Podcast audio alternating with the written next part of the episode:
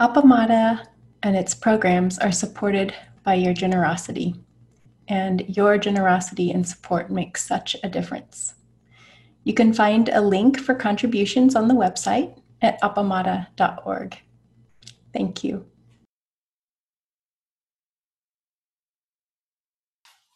Good morning, or evening, or afternoon, however this finds you.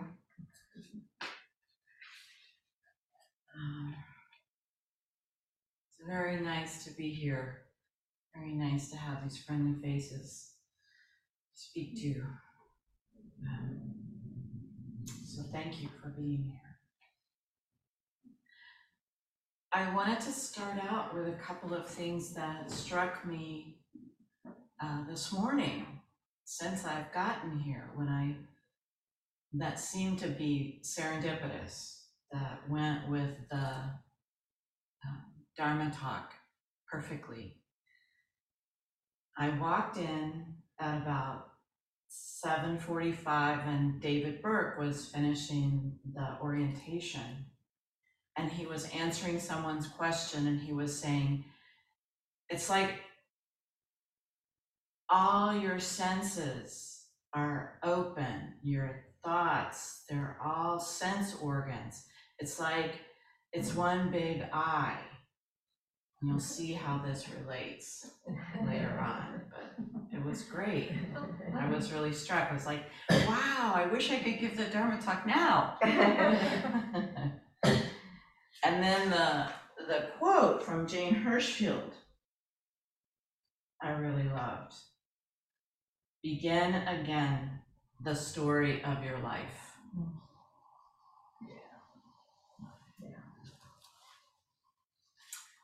So this talk is going to be kind of a riff on a um, article. It's an excerpt from Norman Fischer's book, When You Greet Me, I Bow, Relationship, Emptiness, Activism, which I believe is his most recent book. He's so prolific, it's hard to tell.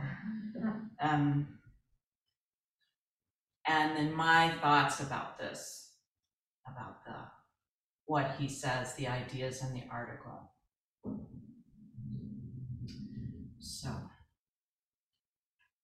I am me. I am competent. I am fat. I am aging. I'm a nurse. I'm angry. I'm a good cook. I'm bad at relationships. I'm curious. Who are we? We all have a list of answers, a litany of fixed characteristics that define me. At times, we may see these as flaws to be overcome, transformed, or managed. Other times, perhaps they're strengths, gifts, or blessings the element that we identify with at any moment may be tied to our thoughts and feelings in that moment. And here I'd like to quote Norman. The title of the article is We Are Our Relationships. Who are we really? We're not anyone in particular. Every moment in response to the conditions in front of us. Another person, the sky, the flowers, we are created again. That's who we are, our relationship in the moment.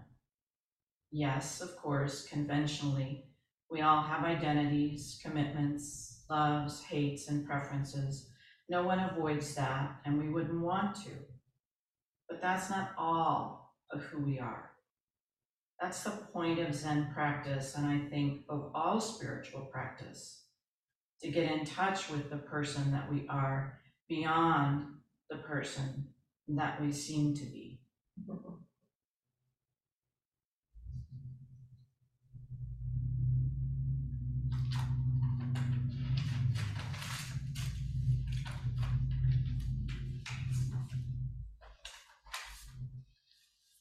I think Norman Fischer is saying that the characteristics we believe describe us are both impermanent, constantly being created over and over again, and conditional or dependent, arising from an ever flowing combination of elements, causes and conditions in Buddhist terminology.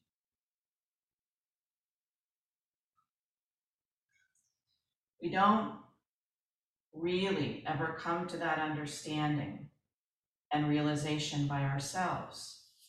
In Zen practice, it is understood that we enact this wisdom in our connection to one another. It's our Dharma relations, renewed moment by moment, as we meet each thing and each person and bring us to the truth and a kind of awakening within and beyond our suffering. I recently participated in a meeting of a fixed group of members that meets weekly. We've met via Zoom since the pandemic began. And at that meeting, the, pre- the issue of presence was raised. What was our experience of the meeting when a regular member was absent? Did a member's contribution to the experience depend on a review of duties undertaken, responsibilities tended to? My reaction to the question was no.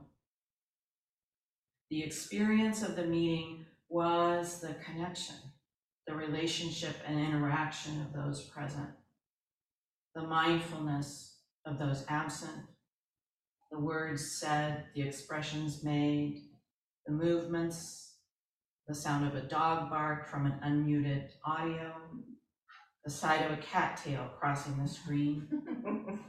All of this and infinitely more created the moment, and thus each of us was created. The experience was inseparable from these particularities with its words, reactions, sights, thoughts, feelings, and also more. I wanted to go back to the phrase that Norman used in that last quote Dharma relations, where he says it's our Dharma relations renewed moment by moment. Seems to me that all relations are Dharma relations. Nothing distinguishes ordinary life from Dharma except a point of view. The Lojong slogan, the Lojong slogan, make practice your whole life, calls forth the intention for each relation, interaction to be a Dharma gate, an opportunity to wake up. A line from a Jimmie Dale Gilmore song comes to me often. And it took me a long time to get the pacing of this quote right in my hmm. mind so that I understood it in the way that I understand it now. But the quote is, but now I can see is the only way to be free from after a while.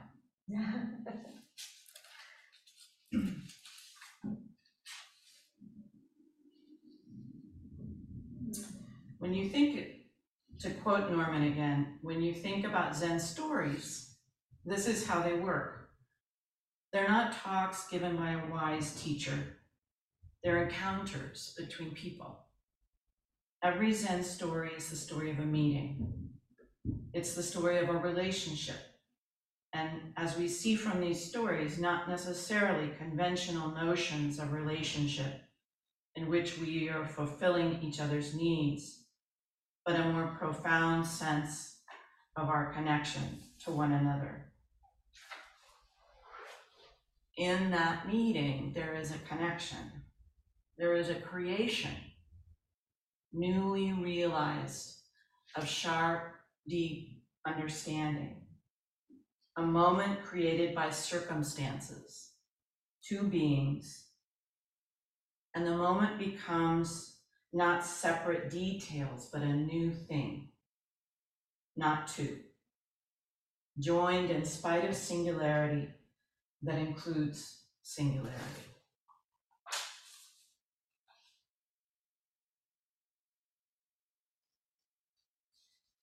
In Zen practice, to quote again, in Zen practice is itself a together practice. We're always sitting together, side by side. In classical Zen sesshin retreat, we sit together, walk together, eat together, work together, chant together, and bow together until we become one body. This is our way in Kinhin, our walking meditation. We each walk individually, move our feet, take our particular steps, or in the case of chanting, each one holds a chant book, reads distinct words, speaks individually. And in both activities, we join becoming attuned to the surroundings, other people, the pace, the volume, and so become one body. We and the activity create a third thing the relationship. The gathering of details of ordinary elements brings forth a numinous, newness, unbounded by our separate selves but impossible without them.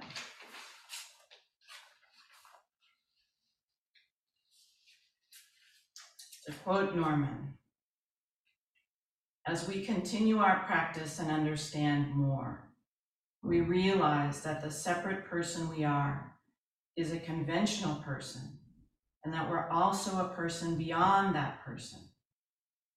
That is why our practice is all about compassion not only in the sense that I am compassionate for you, but also in the sense that I am you. My compassion is not me being a nice guy. My compassion is me realizing who I am and knowing that having a heart of love for all creatures, all beings, even a blade of grass, is true to who I, who and what I am. Michael Jackson saying, a long time ago. We are the world. We are the people. We are the world. We are the people. That's why we love one another, because we are one another. And there's no other way but to love one another. There's a beautiful Zen story about compassion. Yun Yan, a Chan master, asked Dao Wu his student. How come the Bodhisattva of compassion has so many hands and eyes? Avalokiteshvara, the Bodhisattva of compassion, is depicted as having infinite hands and infinite heads with infinite pairs of eyes. Dao says, it's just like reaching back for your pillow in the night, which we all do in the night. We somehow feel that the pillow needs to be different. So without thinking about it, without even saying to ourselves, I think I'll reach for my pillow, we just reach back. It's automatic. Yun Yan says, Oh, I understand. Dao replies, What do you understand? Yun Yan says, there are hands and eyes over all the body. Dao says, well, that's 80%. Yun Yan says, well, what do you say, elder brother? Dao Wu says, the whole body is nothing but hands and eyes. So says David Burke also. our whole life, our whole life and all parts of it, every moment and all of existence is nothing but compassion and love. We don't need to produce compassion. We already are compassion. All we need to do is wake up to and be who and what we are. And then naturally, we're going to have a heart of love, not only in actions that appear to be compassionate, but all the time. Picking up an object with compassion, walking from one room to another with compassion, and of course, caring for one another with love. As I worked on this talk, I was making pizza. My mom and sister gathered every Sunday in my mom's small house in my backyard for lunch. We catch up on grandkids and nephews and share work and body woes, listen to memories. I'm often the cook of these lunches. I love to cook. Beautiful, miraculous ingredients, activities so tangible and transformative. This Sunday's menu included pizza, which meant dough. Hooray, a treat. As I kneaded the soft, sticky ball, I became aware of being tenderly careful of the dough.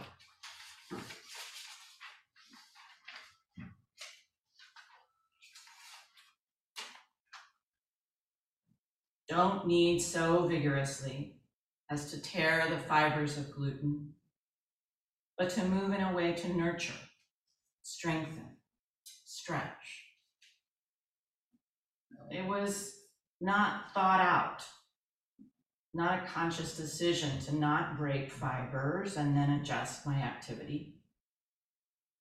It was like being an element in a moment creation and taking appropriate action, like reaching for a pillow in the night. We do this continually when we savor, when we really taste each moment.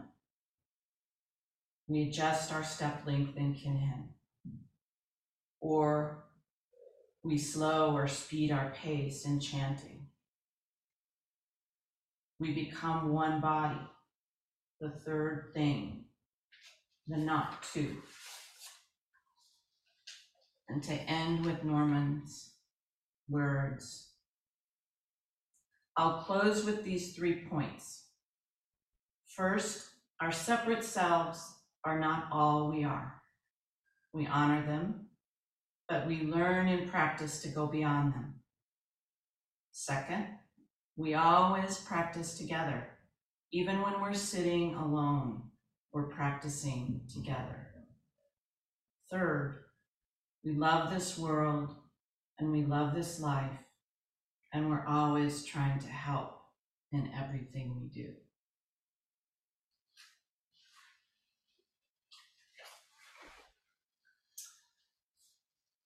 So we have quite a bit of time left, so that's good because I know everybody loves to have breakout rooms and chat with other people. So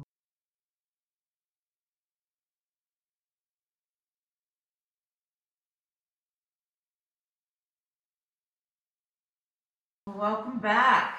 Welcome back. Does anybody have anything that really struck them that they wanted to share? They were amazed by or I'm shocked by. I wonder, I didn't share this with them, but I was kind of thinking about it. Um, in your talk, I love you're talking about the dough, that kind of attention, you know, um, I just love that. And wouldn't this be a different world if we were Mm, like that all the time? yeah, You know, the care and, and just so into it, yeah. you know, But also, oh, not the, I, I appreciated that too, and the, um, not breaking up the gluten fibers, I guess, is Yeah. how you phrased it. Yeah. Um, but not because you had a plan and you adjusted, but because your, you know, eye and hand Right. body was, you know, in relationship with the dough, Yeah. essentially, yeah. Yeah, yeah. Yeah, it really, it really struck me in writing this that I was talking about appamada, about mindful, tender care. Yeah. Yeah, And, and And if you, earlier, David was talking about that, Ah, see? but how care creates relationship. Interesting, yeah. I should have been here. Yeah, we have Rosemary over here, Anne, for when you're ready. Yeah. Oh, hi, everybody. Um, so, um, funny thing was that I was paired with, um, Elizabeth, who I is a spiritual friend and we meet weekly. So there we were together and, um, in the middle of it, I, you know, what struck both of us was about the pizza dough also. Um, and one one of the things, and was um, for me was before you talked about how mindfully and carefully you worked with the dough, um, was your joy that it was dough and that you were going to have this this lovely meal with family. That was the other piece of it. Um, and um, as I was, we both were talking about being mindful in every moment of you've you have helped me in the sewing class to understand that everything's a practice like we were talking about well i got my ironing board out for the rakusu and you said well that's a practice rosemary. Oh okay. So i'm learning this and um, i said to elizabeth well you and me she and i we're, we're a practice. Let's let's take a minute. Let's take a few seconds here.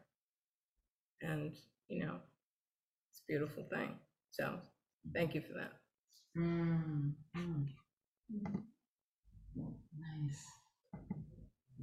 And we have Jean.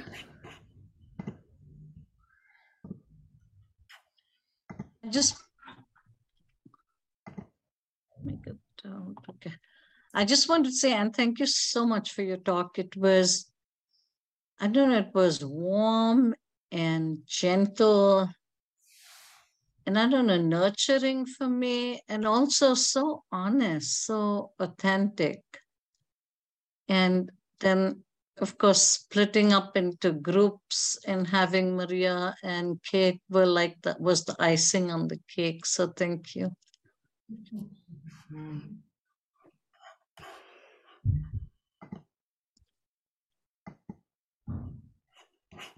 And we have Nelda.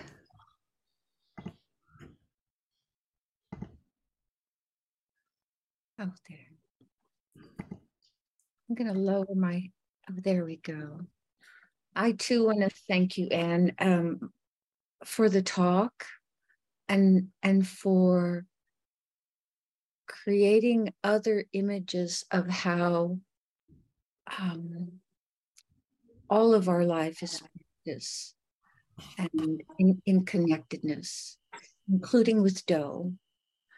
And I love, I love when you shared that when you were in this meeting and you were looking, you were you were you were examining for yourself what was it that created this meeting, what this person's absence, presence, the details that they brought, the list of ta- tasks that they accomplished, and and actually know it was creating something, a third thing with their presence, um, in addition what they contribute.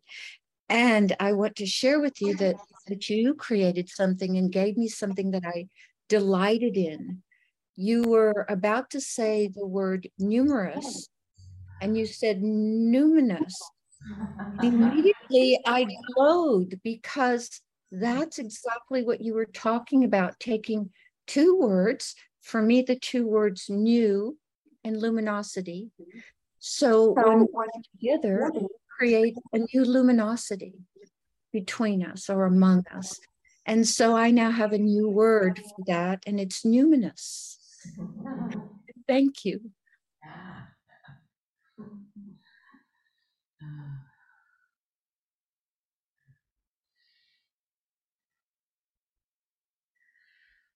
Well, if there's no one else that has anything to offer or share, Guess we can go ahead and proceed with the rest of service. So thank you all very much.